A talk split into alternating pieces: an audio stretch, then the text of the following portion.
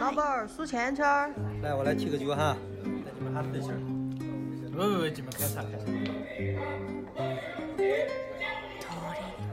让我尝一下。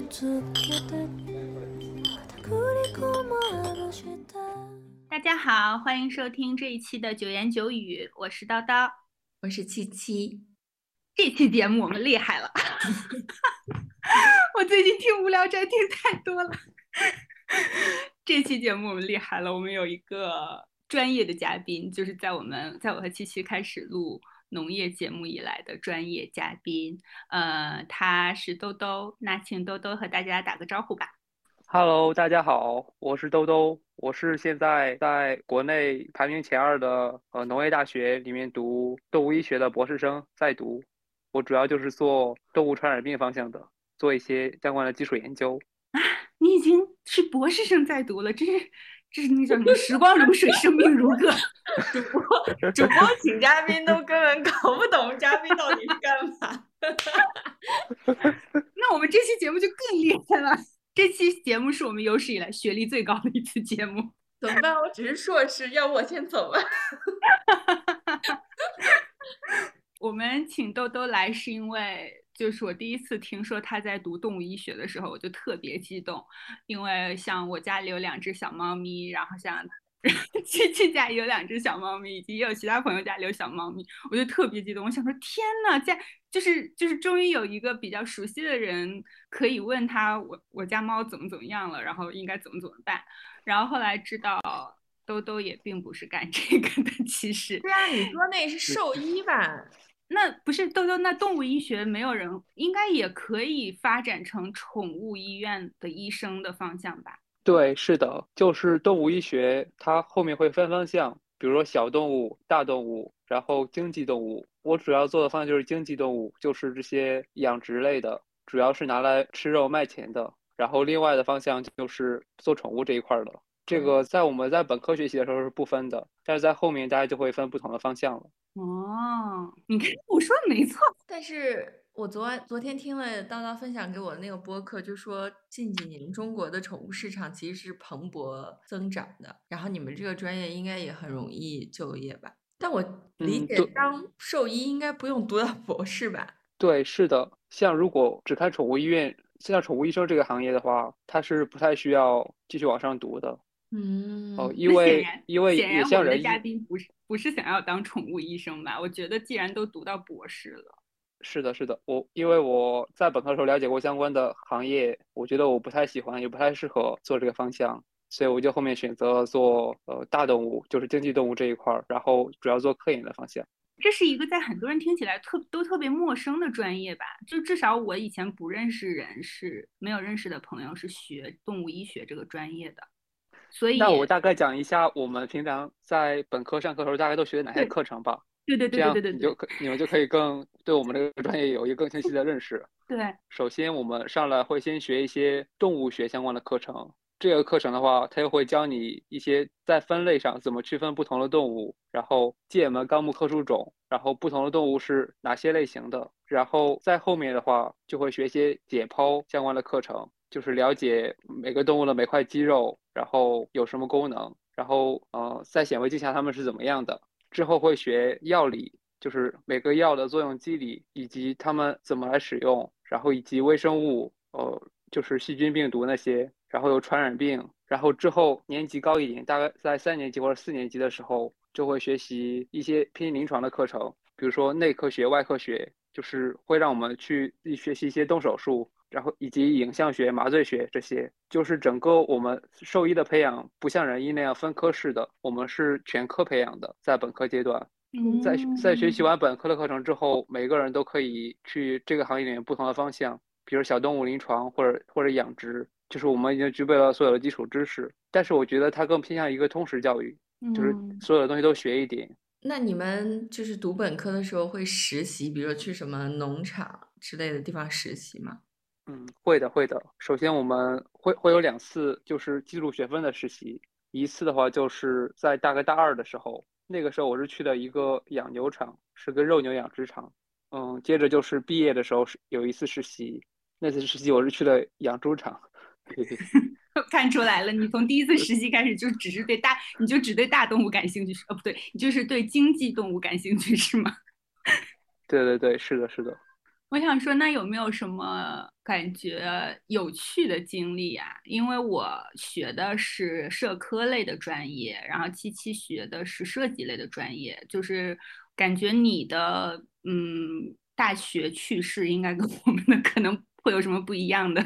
嗯，是的。首先，或者就尽管是印象深刻的老师或者之类的，这可就多了。但是我就捡几个 我印象最深的来讲吧。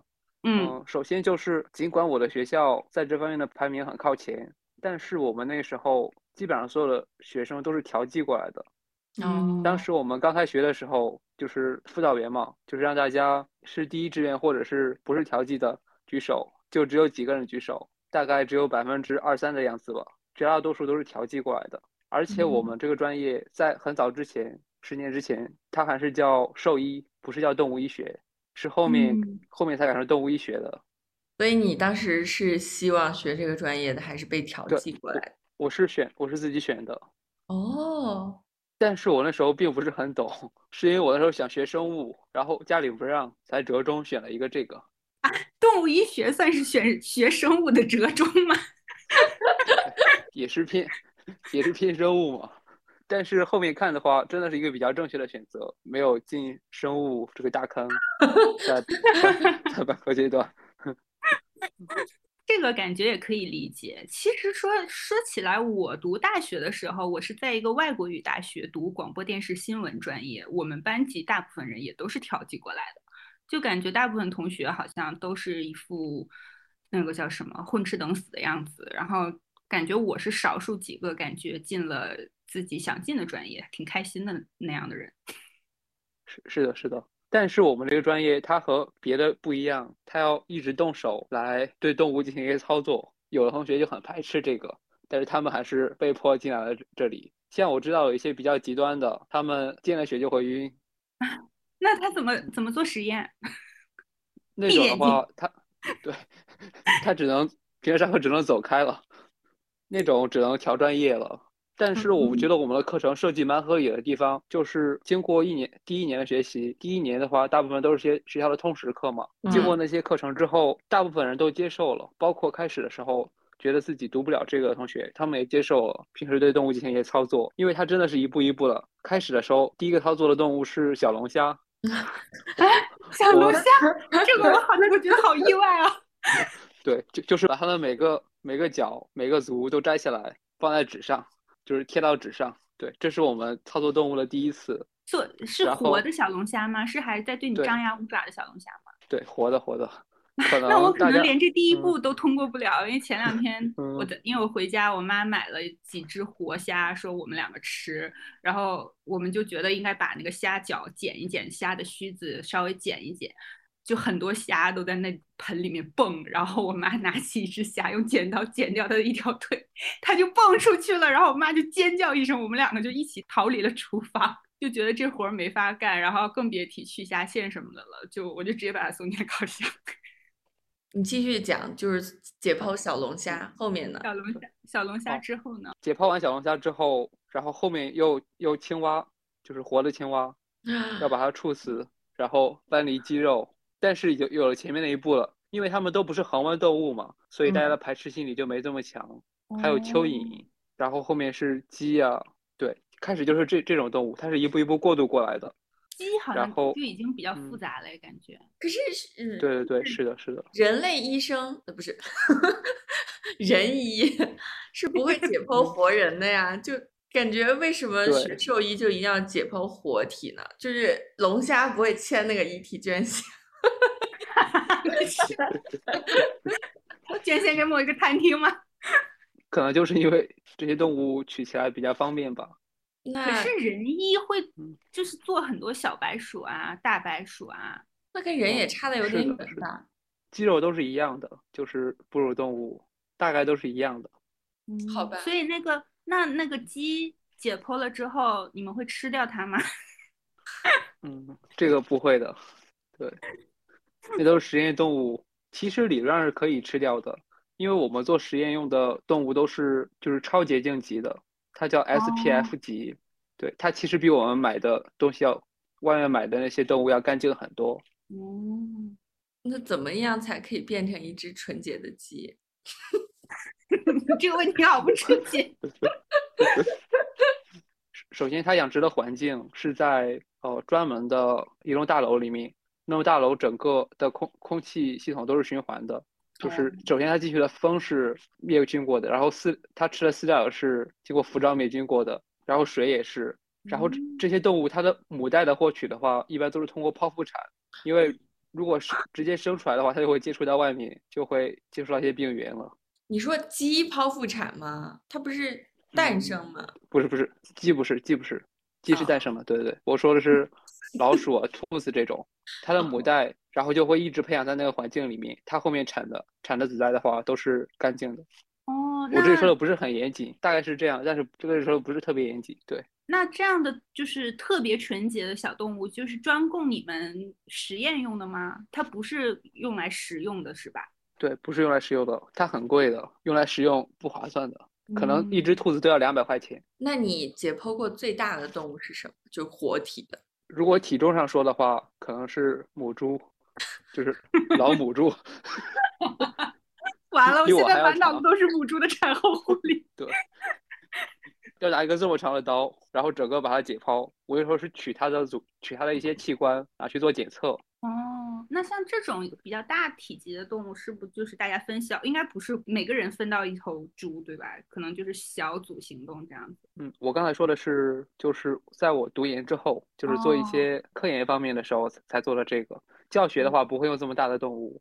嗯，就是嗯在我们大二的时候，有一门课叫局部解剖学，就是我们呃一个班有两头牛，是那种公奶牛，因为公奶牛是没有价值的，它出生了之后很快就会被抛弃掉，然后我们就这个世界上竟然有没有价值的雄性？会可能会有一些特别优秀的会拿留下来做后备，以后取精液育种用的。大部分的公奶牛出生就会被丢弃掉了。然后我们有一个实验，就是我们花了半个学期的时间去解剖那头牛，每节课都会解剖它不同的部位，然后就把它的那个肌肉都挑出来，然后大的神经和血管也都挑出来，大家就要辨认出来那是什么，然后知道它的位置在哪里。它是泡在嗯福尔马林的池子里面的，但是我们解剖到最后它是长蛆了。就比较恶心。我我个人的话是不会对这些东西有比较反感，就是比如说解剖完了之后就吃不下了。但是我们上学的时候，班上有些女生会，就是她们可能解剖完了之后，可能一两天都吃不下饭这样。特别是那一次，那个画面还是相当有冲击力的，就是那个牛身上都长了很多蛆。七七，你在解剖了长了蛆的牛之后，你觉得你还能吃下去饭吗？我不知道，因为没有亲身经历。但是我想问，就是你会吃潮汕牛肉火锅很出戏吗？就夹一筷子就想这是哪个部位，然后，然后老板说这是现杀的，然后你就说这个其实已经死了三天了。这是动物法医，觉得好杂呀。就是感觉嗯学习的内容好多，而且感觉每一样都是需要嗯付出记忆力，然后付出时间，还要动手操作。感觉你们的大学四年知识含量好大。嗯，对，而且我们我本科是上了五年，我们那个学校是五年五哦年制的，有些学校是四年的。确实，我我也觉得这种培养模式不太好，就是大家每个都是泛泛的学一点，不是特别深入。但是动物医学不知道在其他地方会更细化吗？在除了中国以外的地方，嗯，以前都没有，美国培养模式会嗯比较好一些。就是从本科阶段开始嘛。对，美国它它是按照 DV 模 DVM 的模式培养的，就是那个需要本科上完了之后重新开始申请，那个学也是一个认证的考试吧，但是要从头开始学。它的培养模哦式就比较严谨，大概每年只有两千多个人能拿到能拿到最后那个学位，它的淘汰率非常的高。嗯，那就跟在美国学做人类医生一样，就成本很高，时间也很长。对，是的，在国内的话，嗯，兽医资格证的含金量不是特别的高。在前些年的话，兽医资格证就是比较缺，但是每年都会发几几万张新的，所以现在兽医资格证的含金量也不是特别高。而且只要有动物医学相关的学历都可以去考那个证。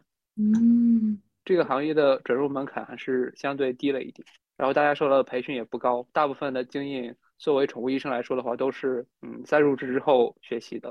啊，那等于是这个行业，嗯 你这样说的我好不放心。嗯，但是但是只有经验丰富的才是医生呀。开始的时候进去都是一些助理之类的岗位，比如说给给猫猫狗狗保定啊，或者给它们剪爪子、洗澡的那些，或者打扫打扫卫生、抓拿药，哦对，都是刚开始进去的刚毕业的学生，他们的工资就很低，可能只有一两千块钱。可是现在宠物市场这么火爆，我觉得，其实我我我和七七之前听了那个播客里也说到，那个宠物他已经是北京一家宠物医院的院长了，可是他就是觉得其实这个行业的收入还是偏低的，就是跟他们比如说嗯花的学习的时间以及付出的劳动相比。对对，是的。首先，我觉得这是门槛决定的，就是这个的门槛还是还是太低了，就是开一个诊所，就是导致每个地区的诊所都过于的饱和。尽管它单单次的收费很高，但是它的客流量不会像仁医的那种医院里面经常需要排队挂号这种，可能只有周末的话才会人多一点。嗯，这和我们读了博士之后要到大学当老师的处境一样呀，就是感觉 每年毕业的博士生有那么多，想进大学当老师的人有那么多，可是没有那么多坑给你，所以尽管你花了那么多钱、那么多时间读一个博士，可是你只能拿一点点工资。对不起，我不是要对对打击你，像你这样的含金量非常高的博士，毕业以后可能不一样，因为你可能不仅有高校这一个出路，你还可以有其他的工作的可能。嗯嗯嗯，是的，是的。我我大概率也不会进高校。可以去那种食品厂吧，像你刚刚说那种养牛场、养猪场，应该都是比较大规模的吧？对对对，是的。现在特别是在养猪这一块儿，只有规模大才会有优势。为什么？因为猪猪的病很多，它只有规模大了，它投它投入的资本，它投入的资金，建立那些保护体系才能有效。规模大了之后，它才平台就是一些空气过滤系统啊这种，哦然后大家平常的消毒啊，包括像饲料的配送这些。嗯，我我我是本来想问是什么让你选择了猪，就是作为一个你以后好多年都要跟它相处在一起的一个动物。因为它的市场足够大，它每年都有几万亿的产值吧，我可能随便分一点羹就会有很多钱。你还要你要有几万亿的产值随便分一点，感觉 我想说问的是，就是我小的时候，我记得就是我嗯、呃奶奶家在甘肃的农村，然后我们家是那种四合院儿，就在院子外面自己就喂了一头骡子，然后呃两头母猪，一堆鸡，还有两只小鸭子吧。然后包括我前阵子看那个克拉克森的农场，它里面其实也养了，哦，它好像只养了羊，但是我们看那个最大的小小农场里面，其实养了各种各样的动物。然后前阵子我们不是在对那个提纲的时候，你说现在的农场其实是没有办法养很多种动物的，基本都是单一养殖，是什么原因呢？嗯，首先我觉得放养的话，它一定是赚不到钱的，嗯就是对，而而且如果你只养几只的话，你的销售渠道也是很大的问题。嗯，那如果作为一种生活方式的话，是可行的吗？是比如说假，但是打个比方说，我就嗯是有这样的钱，可以就我就是想养几只猪、几个几只牛，然后一小群羊，几只鸭子、几只鹅、几只一小群鸡，这样子是可行的吗？嗯，是可行的，但是就是不能赚钱。如果想要赚钱的话，必须就是把动物放在让他们很痛苦的状态，就是把它们圈起来，然后嗯给它们吃固定的饲料，要养要养那种长肉最快的动物，只有这样才能赚钱。嗯，说到这个，以前前一阵儿七七跟我讲说，他以前在嗯知名互联网公司的前同事说，他们在研究给猪装上计步器，然后这样呢，以后在销售的包装上就可以提说我们这是走地猪，就是我这个猪 每天活动量都非常大，所以就是它很好吃。嗯、我们两个就是对此表示不屑，而且我自己觉得猪需要走那么多路吗？因为我们就是我我的理解是，感觉猪好像我们就是需要吃它肥瘦相间的油脂感，这个是不是就是要它好吃懒做才可以？就是懒洋洋的在那边，按照它的习性，嗯，躺在那儿。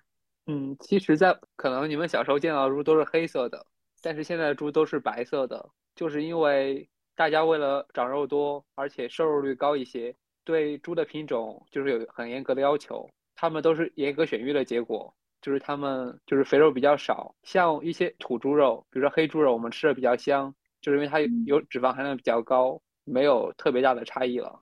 嗯，对，市面上的在大规模的养殖场里面养的猪可能就五六种，然后它的父代和母代是什么品种都是严格规定的，那样才能培育出来生长性能最好的猪。嗯，就是还还不能让它们随意的交配。哦，我还要补充一点，就是前前面所说的，嗯，就是规模化养殖，大多数也就是通过人工人工受精，而不是让它们自由交配，因为这样的效率最高，也能控制着整个农场它们动物生育的节奏，就是让他们一大一大批动物在在那一天一起生崽，这样更好管理一些。那是农场里有专门的一批人或者是一批机器来获取来做获取精液这个步骤吗？嗯，像猪。它比较神奇的一点，就是它的它的精液一次都有几百毫升，就是它 一头一头猪，它采的会给很多很多母猪来用。在猪上面的话，大多都是有特别的地方，他们只养公猪，然后他们采集了猪的精液之后，分装成一小管一小管的，然后每分装上一袋一袋的，然后给给不同的母猪来输。大部分的规模化养猪场的话，它的母猪和公猪是分开的。天哪！没想到公猪这么能干。嗯，可是我之前不是看那个动物福利嘛，就说动物是应该保证它们享受五大自由的，然后其中就包括他们的生活舒适自由，然后充足的食物和饮水，享受不受痛苦和伤害疾病的自由。生活无恐惧和悲伤的自由，和表达自己天性的自由。但是我听你刚才讲的这种养殖方式，其实基本上每一条都破坏了。你你说的这五大自由是什么组织倡导的？就是他们英国什么什么农协会吧，在一九几几年提出的，就是动物的最低福利保障。嗯。但是，即使是在国外，他们也是按照这种模式来饲养经济动物的，只能尽量给他们一些舒适的环境。就比如说给那个我们之前和牛放歌嘛，massage，还有戴 VR 眼镜。就是我记得我之前看俄罗斯有个小哥给他的牛买了，先买了一台 VR 眼镜，就是先试用那个 VR 眼镜给牛戴上之后，牛就会看到一片青青的大草原。就不会觉得自己是在一个狭窄的牛圈里待着，它就会想象着自己在大草原，然后就会产出更多的奶。这个小哥经过实验比对之后，发现戴这个 VR 眼镜是真的对牛有效的。然后他后面打算就大批量采购 VR 眼镜给他的牛戴上。对对对，确实，如果给那些动物更舒适的生活环境的话，它们呃，单单从经济价值上来说，可能会产生更高的经济价值。但是这个投入是比较大的。可能在国内现在的农场的话，他们并不会采用这种方式。嗯嗯，这个其实，在我们人类身上也是但我还要补充一点，就是你们可能觉得特别特别过分的事情，就是母猪它在快要怀孕的那段时间，都是让它们呃，在一个保保定栏里面，就是它只能站起来或者坐下，没有任何的活动空间，它们要一直待在那里面，一直待到产仔。那是为什么呢？保胎。嗯，也是一方面吧。真的，那这个真的有点包包括，就是它整个的，包括从人工受精开始，就一直在那那里面待着了。那不就是西安疫情期间隔离的我？但是你并没有产崽。他们他们是一动也不能动，只能坐下或者站起来，然后等着饭来。那这样做的活动，目的是觉得这样产出的小猪仔会更有价值吗？嗯，应该就是为了嗯好管理吧。哦，对对对，有道理。对，它站在那里不动的话，它最多对生产来说，它只会多一些蹄子上面的疾病，就是因为它一直不能动嘛。嗯。但是生产上面是不会有任何损失的。嗯。在产房里面的话，是必须让他们待在待在那个保定栏里面的，因为那样的话他们不会动，他们就不会压到小猪。小猪是可以在下面自由活动的。但是他们还是只能就是站起来坐下，就只有这一点活动空间。我觉得人类真的是不咋样。而且我觉得这个简直已经可以写一部就反乌托邦小说了。你现在你是不是不愿意生二胎，也不愿意生三胎，甚至连一胎都不用生，你都不想生，那就把你也放到你只能站着或者蹲下的一个栏里，你生 生完了崽再把你放出来啊。这个就很像那种，就是印度不是有那种代孕的团嘛？那些妈妈们也是在一个宿舍里，然后只能就是除了上厕所之外出去，平时就只能在那个宿舍里待着。然后你只要生下小孩，就立马把孩子抱走。所以你其实跟那个母猪的状态是一样的。是的，不知道现在印度禁止明文禁止代孕了之后，但是我觉得应该这种事情还是有在发生。对啊，好吓人啊！怎么办？嗯。但是你没有办法，你你会从此就是没有办法让大家都不吃猪肉啊？就全全世界人都不吃猪肉吗？就猪已经作为经济动物，是不是已经有 N 多年的历史了？就非常非常漫长的历史了。感觉除了宗教原因以外，猪好像还挺普遍的。哎。那比如说像他们做有机农场的，就是让植物呃通过一个缓慢自然的方式去生长，然后最后对土地也是有益，对环境有益，最终长出来的果实和粮食也是比较好吃的。那如果是那种，比如说我自己现在就发财了，然后我租了二百亩的地，然后我就养了几只猪崽儿，就自己家吃，然后它天天就到处乱跑什么的，然后也享受阳光、自由的空气，想吃什么吃什么。这样的猪也是很容易生病的吗？嗯，如果你的环境整个都是封闭的话，它可能不会有什么病。但是如果你经常从外面回来，或者你的农场周围有一些马路，那它很有可能会得一些传染病，因为猪的传染病还是蛮多的。嗯，所以现在仍然有一些很难被怎么说，就很难有治疗方法的疑难杂症，是吗？猪的疑难杂症。首先，在经济动物里面。除了传染病之外，只有很少的病才会去给它治疗，大多数情况下都是直接淘汰，因为治疗的成本可能都远远的大于那个动物的价值价格，不是价值是价格。而且如果有一些病，就算治好了，它后面的生生产就是长肉也会长得慢，嗯，很多病都是选择直接淘汰的，嗯，那大部分关注的都是些传染病。就是不同的物种之间会互相传染疾病吗？嗯，有一些病会的，比如说口蹄疫，就是手我们的人上的手足口病，它也是病毒引起的，它就是在不同动物之间都能传播。还有结核病，还有一些细菌上的病，比如说会导致人人非常无力，然后生殖系统疾病的一些布氏杆菌病，这种都是能在不同的动物之间传播的。这种我们管它叫人畜共患病。嗯，你是不是想问会会不会有些病在猪牛羊之间传播啊？对，听他刚才讲，应该口蹄疫是可以的吧？嗯，对对对，是的。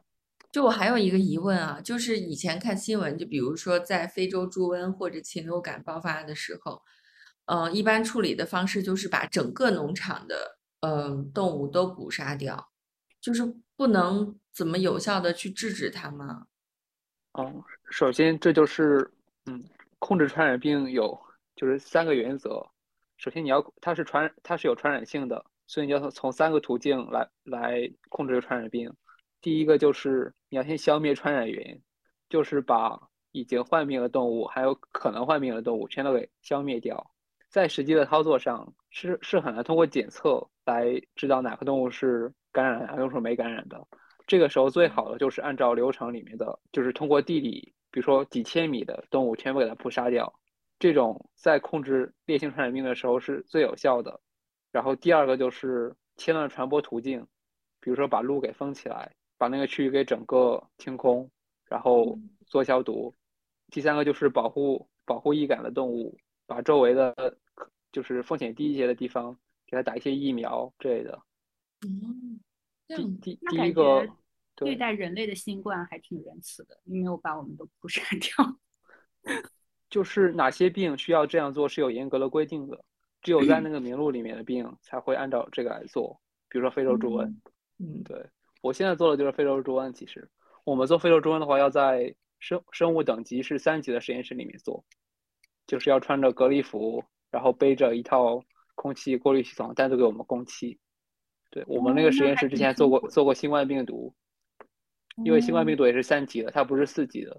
四级的话就要有那个管子从上面接下来，给给你供气，然后那防护服里面整个都是充气的，然后也很厚。我们穿的隔离衣就比较像，哦，新新冠检测的那些医护人员穿的隔离衣，就是那种级别的。那你每天都要去实验室了，应该。哦，去那个三级实验室的话就比较少了。对，因为它的运行费用也很贵。那这个猪瘟是一种现代病吗？就是我一直想问，因为像人人的很多，比如说现在很高发的疾病，都属于像是现代病、城市病等等。那像猪的这这个这个，比如说像猪瘟这种很烈性的传染病，它也算是现代病。嗯，这个的话，大大概是在一九二一年在非洲最早出现的，但是之前一直都没有传到国内里面来。嗯。就是在国外比较好控制嘛，因为他们地广人稀，嗯，就是扑灭了的话就比较容易控制，然后养殖的规模也小，不会像国内那种几万头的猪场就很常见，然后也比较密集之间，交通也发达，嗯，像像病毒这些东西都说不好的，它现在我们人认知的病毒只有几千种，但是真正的病毒可能有几亿种。我们认知的只有几千种，大部分病毒我们都是没有认知的。像新冠的话，它也是新出来，通过测序我们才知道它存在的。但是它之前可能就存在一些蝙蝠里面呀，然后是慢慢传到，就是这一次被人类发现了而已。我还想聊另外一个话题，也是我很感兴趣的。就是大家现在都不是都喜欢说，比如说，呃，我们去买呃蔬菜水果都会说农药过量，然后去买呃鸡啊猪啊都会说它激素过量，或者是打了什么瘦肉精。但是那天我看了一个科普文章，他说其实我们经常吃的那个鸡肉叫白羽鸡，然后这个白羽鸡它其实就是通过育种选了这种最不容易生病，然后最容易长肉，然后生长周期又很短的这种鸡。其实它不用注射什么大量的抗生素，就可以四十多天就出笼这样子。对，是的，注射激素是一个相当不划算的选项，因为激素它是生物制剂，它合成起来很贵的。啊，对，我们是它都是选育的结果。就说兔子它的繁殖是最快的，它一个月就能生一窝。呃，如果真的世界末日来了，大家闹饥荒了，就是养兔子是不是最优的选择？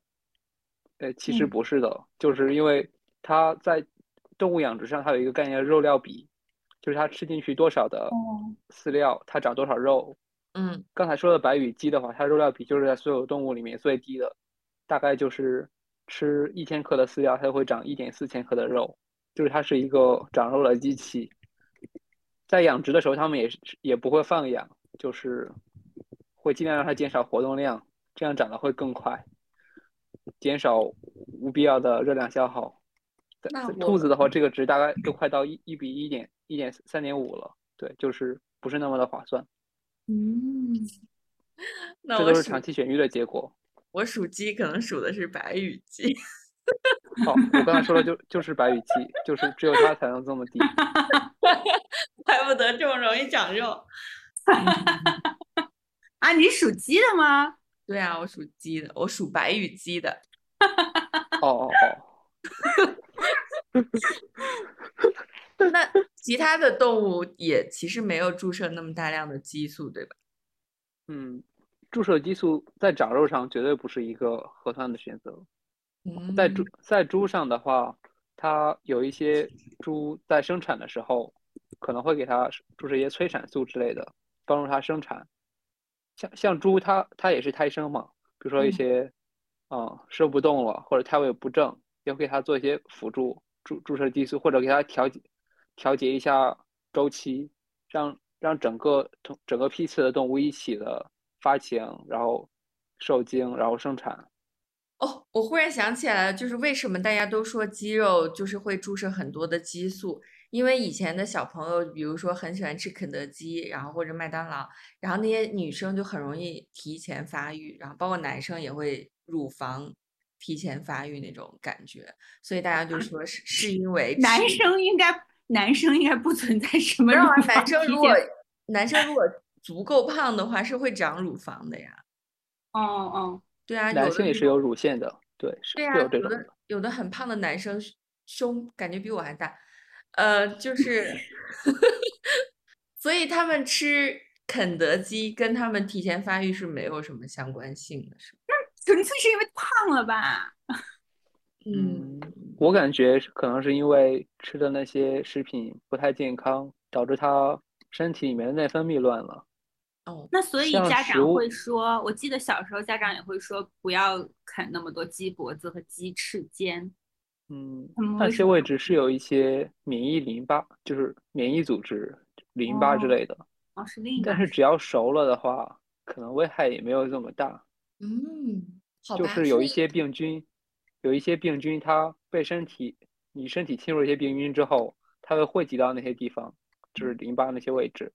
台湾人不是很爱吃鸡屁股，鸡屁股应该很哦，很不健七里香，我差点说成百里香，七里香。那里应该更吃起来更没有什么问题，那个就是一个腺体。啊哦，这样的吗？对，我以为粪便里面会有比较多的这种代谢的毒素和细残留的什么细胞之类的，啊，那你那吃大肠不是也很危险吗？你这么说起来，所以不要天天吃大肠那。你胆固醇高的话，当然不要吃那么多大肠。这样，原来鸡屁股没有那么……嗯，我刚才是想问另一个问题，因为就是有的时候懒，就是比如说盒马会卖的最便宜的就是白猪，就是它，嗯，反正就是同等价格最便宜的，然后会是，嗯，什么，嗯，然后是黑猪，还有一个是香香，就是湖南的那个香的什么猪，就是有两种会非常的贵，嗯，你觉得吃起来会有差别吗？是会有差别的，但是它们主要的差别就是来自于脂肪含量，像其他的一些微量的风味物质，那些可能就是每个人吃起来体验都会不同，带给你口感最大的差异就是脂肪含量。你的意思是贵的猪肉可能就脂肪含量相对高的猪肉是吗？对，是的，是的。对，你看那个和牛，它其实就是那个雪哦花状，就是脂肪嘛，吧？对对对对对对而且它们生长会，就像前面说的嘛，它们不是特别选育的，然后它们生长会很慢，然后养殖规模也小，他们的供需关系决定了他们的价格要卖的贵。哦，那我以后就不会要买什么黑猪、什么这个猪那个猪的了呀。你记得我们两个在我们四个人在杭州不是还专门去吃了黑猪肉，谁养？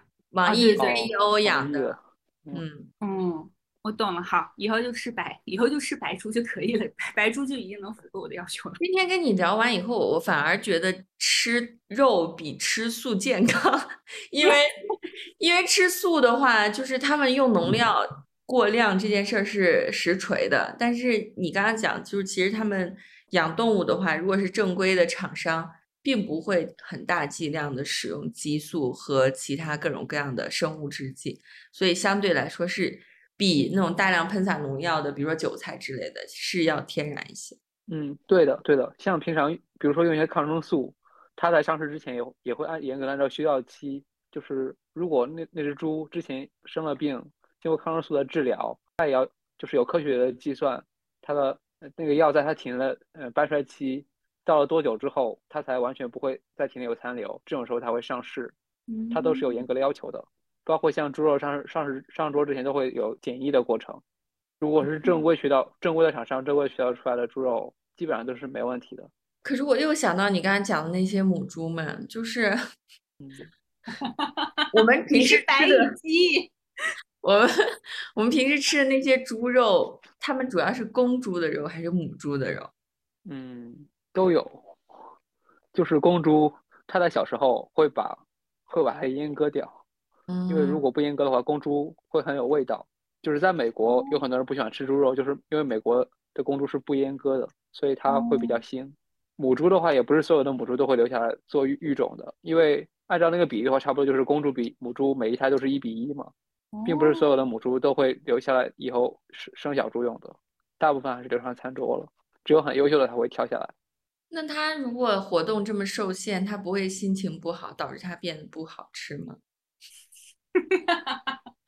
嗯，他他的有孩子有人研究这个话题吗？就是猪会因为它行动受限而变得不好吃吗？有人研究这个问题吗？不是不是，他的孩子的话就是正常的，不是在纤维栏里面，只有母猪才是在纤维栏里面。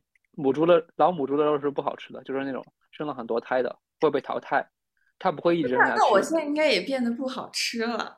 你们刚想这个问题，没有人要吃你哦，那就是相当于就是就是围产期那个词是不是叫就是对于女性来说，就是围产期期间她不能动，其他时间还是可以动哦。那那个母猪它生完了小猪之后，它会被放出它的定位栏吗？只有很短的一段时间，就是它要在它它在那个嗯散的栏里面，就是可以自由活动的栏里面，它在那里面观察什么时候发情，如果有发情的迹象的话，就要回到定位栏去做人工受精了。天然后呐，然后这个循环又开始了。呃可是猪猪不是很聪明吗？那会不会有的母猪就意识到我不要发情，我不要回到定位栏？嗯，我之前也想过这个问题，是不是因为我们一直圈养母猪，就是圈养猪，然后猪的生长周期又很短嘛，一般肉猪的话就半年左右，就是从小猪到长大了要屠宰进入市场了，是不是因为我们人工的限制他们，导致它没有这么聪明？但是看野猪的话，它们也并不是表现出了特别高的智商，可能它，嗯，猪这个物种它的智力程度就在那个就有一个上限吧。它可能它是有感情的，但是它可能意识不到这么多。而且作为经济动物的话，嗯，它的命运可能就是如此。啊，嗯，我我像猪的话，它也它也会保护自己的小孩儿，对，它也会认自己的小孩儿，也能感受到疼疼痛啊这种。牛是不是相对来说会更聪明一些呢？如果经济动物里面排名的话，猪是比较靠前的，猪哦，会比。牛高一些。哦，对，我记得我们我那可能是我看了另一个纪录片，我的那个纪录片里说，因为猪过于聪明，就非它真的非常聪明，它能做到很多像就是作为宠物的狗一样的很多事情，所以导致在美国现在就是养猪 当宠物也非常流行，可能都可能也是会长大的荷兰猪的那个品种吧。嗯，我它它是能到狗的水智力水平的，就是我我的意思是它并不会啊，到猴子或者海豚那种。对对它不会有那么多的感觉和思考能力。对，是的，是的，嗯，它确实能到狗狗狗的水平。嗯，我觉得七七说的牛可能是指牛，让人感觉它和人类的通感能力更强吧，就是那种情感交流的能力会更强。当然，是不是可能也只是人类自己的感觉？我觉得可是马真的很聪明哎，怎么突然说到马？因为英国不是很喜欢赛马嘛，然后之前就有一个丑闻，就是说有一些赛马死掉的马或者是输掉的马就会被杀掉，然后那些人哦就觉得他们呃扔掉会很浪费，所以就把这些马肉加到了那个汉堡饼里面，然后这对件事就闹得很沸沸扬扬。我记得，我记得。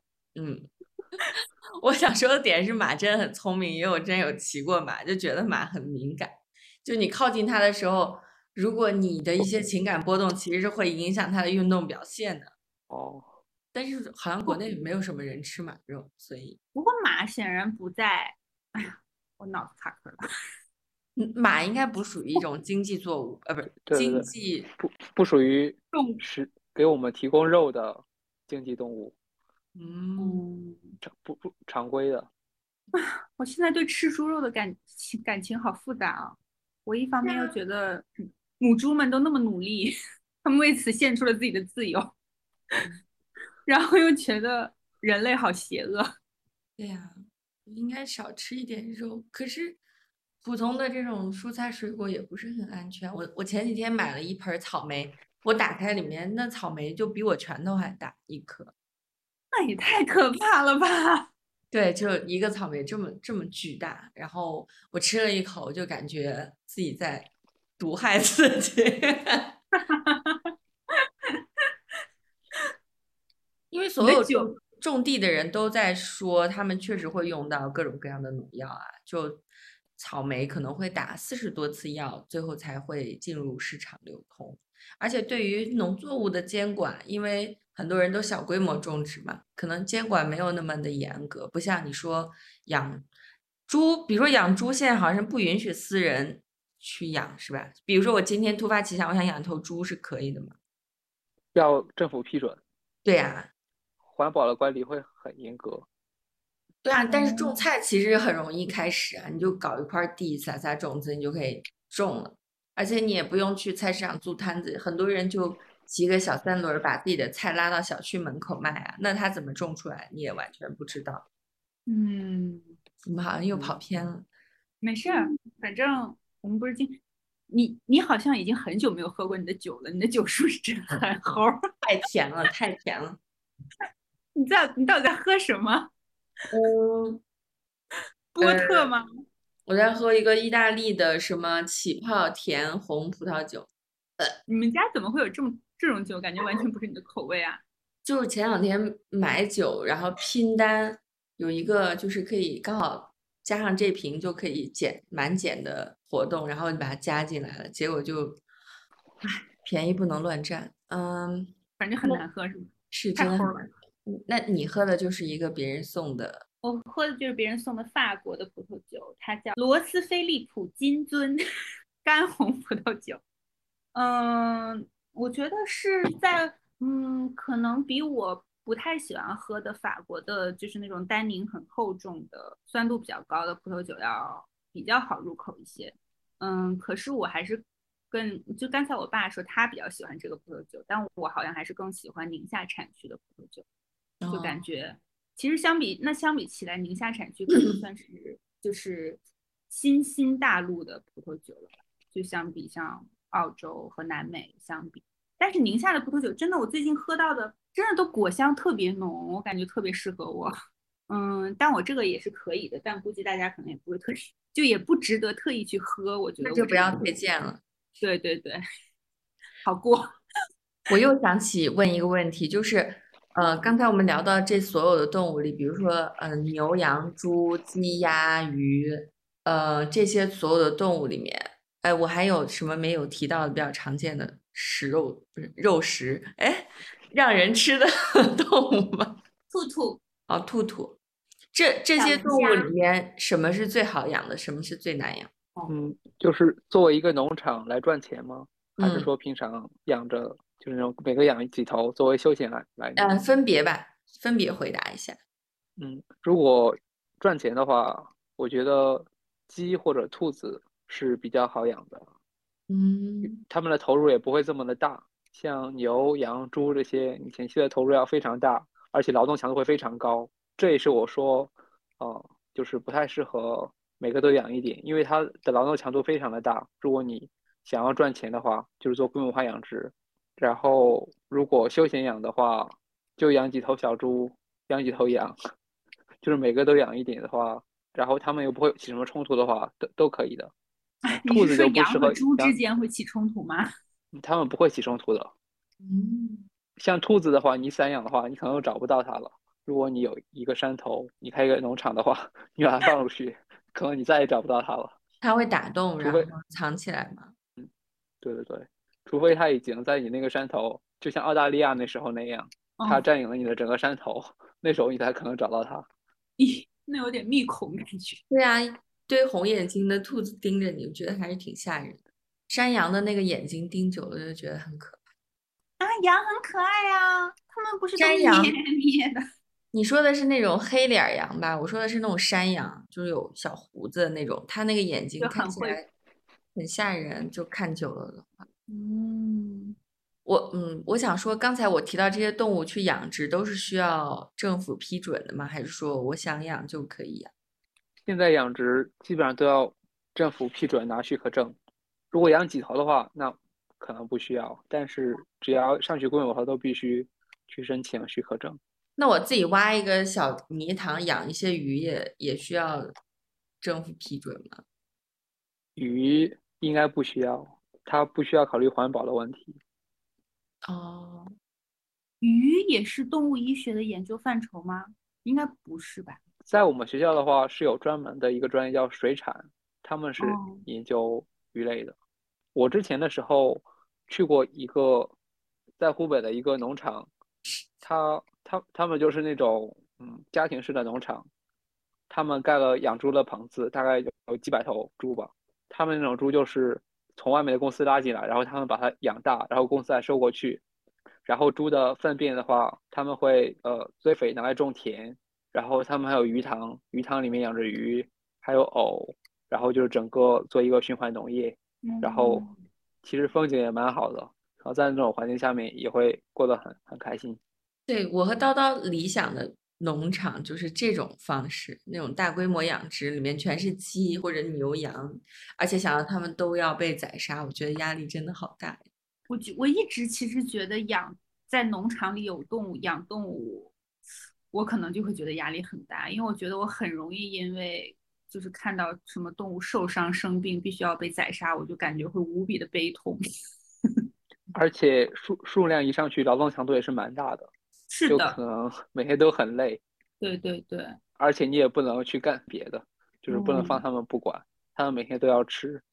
哎，那我之前想问你的问题就是，我们我和七七在看那个有关养养羊的问题，就是我们看那嗯。个克拉克森的农场的时候看到的，因为他养了一群羊，然后嗯，因为没有办法去，因为买牧羊犬特别的贵，就是在英国，然后所以他又请了一个牧羊女，那个牧羊女带了他的两只牧羊犬，嗯，然后他的羊，嗯，他可能还有一些花费是，比如说聘请两只公羊。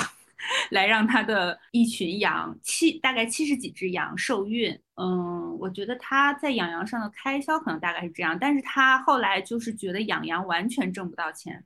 嗯，比如说就是哪怕比如说小羊羔养大，然后可能卖掉小羊羔，然后等等这样的，他也完全赚不到钱。你觉得那是规模太小的问题吗？还是说他开销太大，还是其他的什么问题？他是让羊吃草吗？对，平常出去放。对的哦，它是有非常大的一片草场，就是可以供羊自由活动、自由吃草的。嗯，那个应该叫什么？草场吧。对对对对，首先，吃草在规模养殖里面就是不是很合适的一个选择，因为它长肉的话要需要蛋白质，物质是守恒的，它吃进去什么就会产生什么。尽管它那羊的它有很多胃嘛，它胃里面有很多微生物，可以把草里面那些转化成微生物，然后羊通过代谢微生物来产生蛋白质。但是的话，嗯、它里面的元素是要守恒的，就是吃草注定它会长肉就长得比较慢，就是可能纯吃草和吃饲料比，它可能生长速度会降低一倍。哎，那饲料里是的蛋白质的来源是什么？就组成蛋白质的那部分饲料是什么东西？嗯，在国内的话，大部分都是豆粕，就是大豆。嗯，哦，对，所以所以进口大豆的价格会影响肉类的价格，大宗商品在牛上也是这样。对，嗯在牛上也是这样的，牛、猪、羊应该也是的。就是如果他聘请公羊的话，他可能一天只能就是交配很少几头，甚甚至可能一头两头这样。但如果他人工受精的话，他可能一两天就完成了。哦，哎，那说到这个，我想知道，比如说它两头公羊配七十多只母羊，那这样不会影响到种群的生物多样性吗？但是它嗯的两只，它那两只公羊的品种是离它那群母羊的，就是它们是完全不相干的，离很远的血统。整个种群它越整齐划一，对生产反而越好，我感觉。如果它多样性高了，反而会有一些特别强壮的，有一些特别弱的，特别弱的就容易得病、感染病。尽管那些强壮的它的抵抗力会比较强，但是后后期如果周围的羊都得病了，那些强壮的也会得病。那它们会近亲繁殖吗？嗯，在猪上不会的，因为猪的话，它的母本和父本都不是一个物种。嗯不是一个物种。哦，不是，不是，不是一个品种，不是一个品种。所以就是对于动物来说，一样的近亲繁殖是会有致畸致残的吗？对，近亲繁殖是一定会让一些原本没有表现出来的一些遗传信息给表现出来的。那为什么人养宠物的时候还是这么追求纯纯种呢？你像我们家的蓝猫就是品种比较纯，所以它就有多囊肾。嗯，就是就是人类的审美吧，还有茶杯犬的这些，都是因为人类的审美。茶杯犬真的是太……还有一些狗狗要断尾，断尾，然哦后雪纳瑞要做耳朵，都是因为人类的审美。所以其实有点柯基断尾完全是一种审美需求嘛？现在的话是的，之前断尾是因为它是牧牛还是牧羊，然后牧牛如果它有尾巴的话，容易被牛踩到，所以才断尾。柯基去牧牛，感觉不太聪明的样子。柯基最早就是牧牛犬，如果我没记错的话，应该是这样的。牧牛。它的小短腿儿短腿儿反而容易可以在牛下面随便穿，啊，它可以从从牛的肚皮底下随便穿，就比较灵活。我们家猫就是有多囊肾，然后这个病就当时去看兽医的时候就说属于不治之症，然后得了的话只能悉心照顾，顶多活两年。但它现在已经六岁，六岁多了。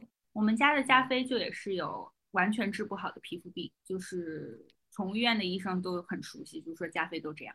有一些病，它嗯，像刚才那个多囊肾的话，它可能是除了做器官移植，真的治不好的。有一些病的话，它可能就是因为它的收益太小了，就是没有人研究，所以治不好。嗯，就像人人上的之前那些添加药，呃，几千万一针的治疗渐冻症之类的那那些疾病的药物，在动小宠物这方面就是需求更少了，所以就研究的很少。嗯，对，在我们学校，资本的力量。嗯，是的，是的，皆为利网。做药品研究真的是这样的，真的是资本的力量。对，我之前有看一个报道，就是说其实美国有有背痛的人群，可能占了它总人口的一个很高的比例，但是没有人去关注这个病，是因为它不影响到你的日常就是工作吧，所以大家都不是很关注它，但它其实是一个很普遍而且可能很难受的一个病。嗯，就是它不影响你输出生产力啊，所以对对对，所以就没有人去关注它。去做这件事情。嗯，比如说你现在说我要研究一个新药，它可以治疗癌症，那你立马就变成全世界的一个超级巨星。但是你说我现在研究了一个病，你吃一颗下去就可以治疗灰指甲，可能没有人会 怎么样。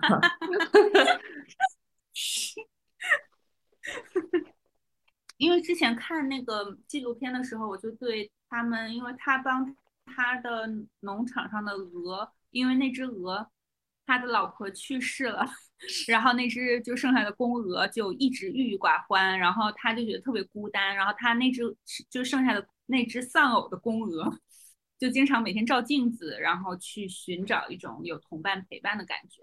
他因为他在讲一些就是鹅就是比较忠贞的一夫一妻制的，那像我们常见的农场动物是不会是有这种一夫一妻制的信念是吗？我觉得还是和进化的呃层级有关，就是它什么呢们可能还没进化出这么复杂的感情，他们的大脑没有发展到那种程度，就是已经已经证实过，呃，会产生性快感的动物其实也没有几个，可能只有海豚啊，还有极个别的几种灵长类，它们会有性嗯快感，其他的那些动物，它们可能只是天性驱使着它们去交配和繁衍下一代。像猫的话，它可能是没有性快感的，因为它性交的过程可能是比较痛苦的。嗯，对对对，猫应该可是我们家两只母猫发情，我都给它们用过棉签大法，你是没有见到当时那个猫它那个尾巴抖的。那那只是天性让母猫就是刺激它，让它有那种需求，但是性交的过程是没有快感的。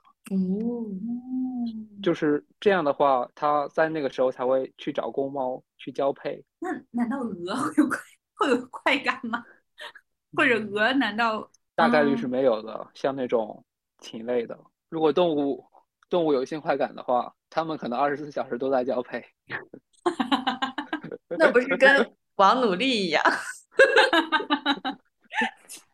嗯，我们好像已经聊了很多，基本上都是我机器一直在插嘴问问题，因为我们两个，因为感觉最近确实摄取了一些粗浅的信息，但是其实我们对农场动物，然后以及经济动物都不是很了解。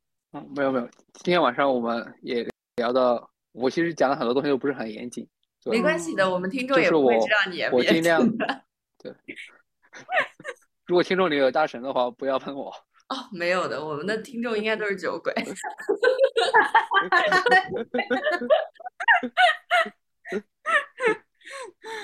好吧，那我们觉，我觉得今天那我们就录到这儿，感觉今天我虽然现在已经有点忘记了刚才的一个小时学习了哪些知识，但是我可以重听我们 剪辑过的节目。我有记住一些很关键的知识点。嗯，猪的精液有好几百毫升。啊，还有就是很多动物是没有性快感。那我只记得这些，到时候我剪辑的时候我还能再记起来。嗯，好呀，谢谢兜兜跟我们一起录制这期节目。谢谢你给我们带来了一期学历最高的一期节目，谢谢你组成了我们学历最高节目的一部分。没有没有，和大家聊天也很开心，也希望我的分享能给大家带来一些不一样的视角。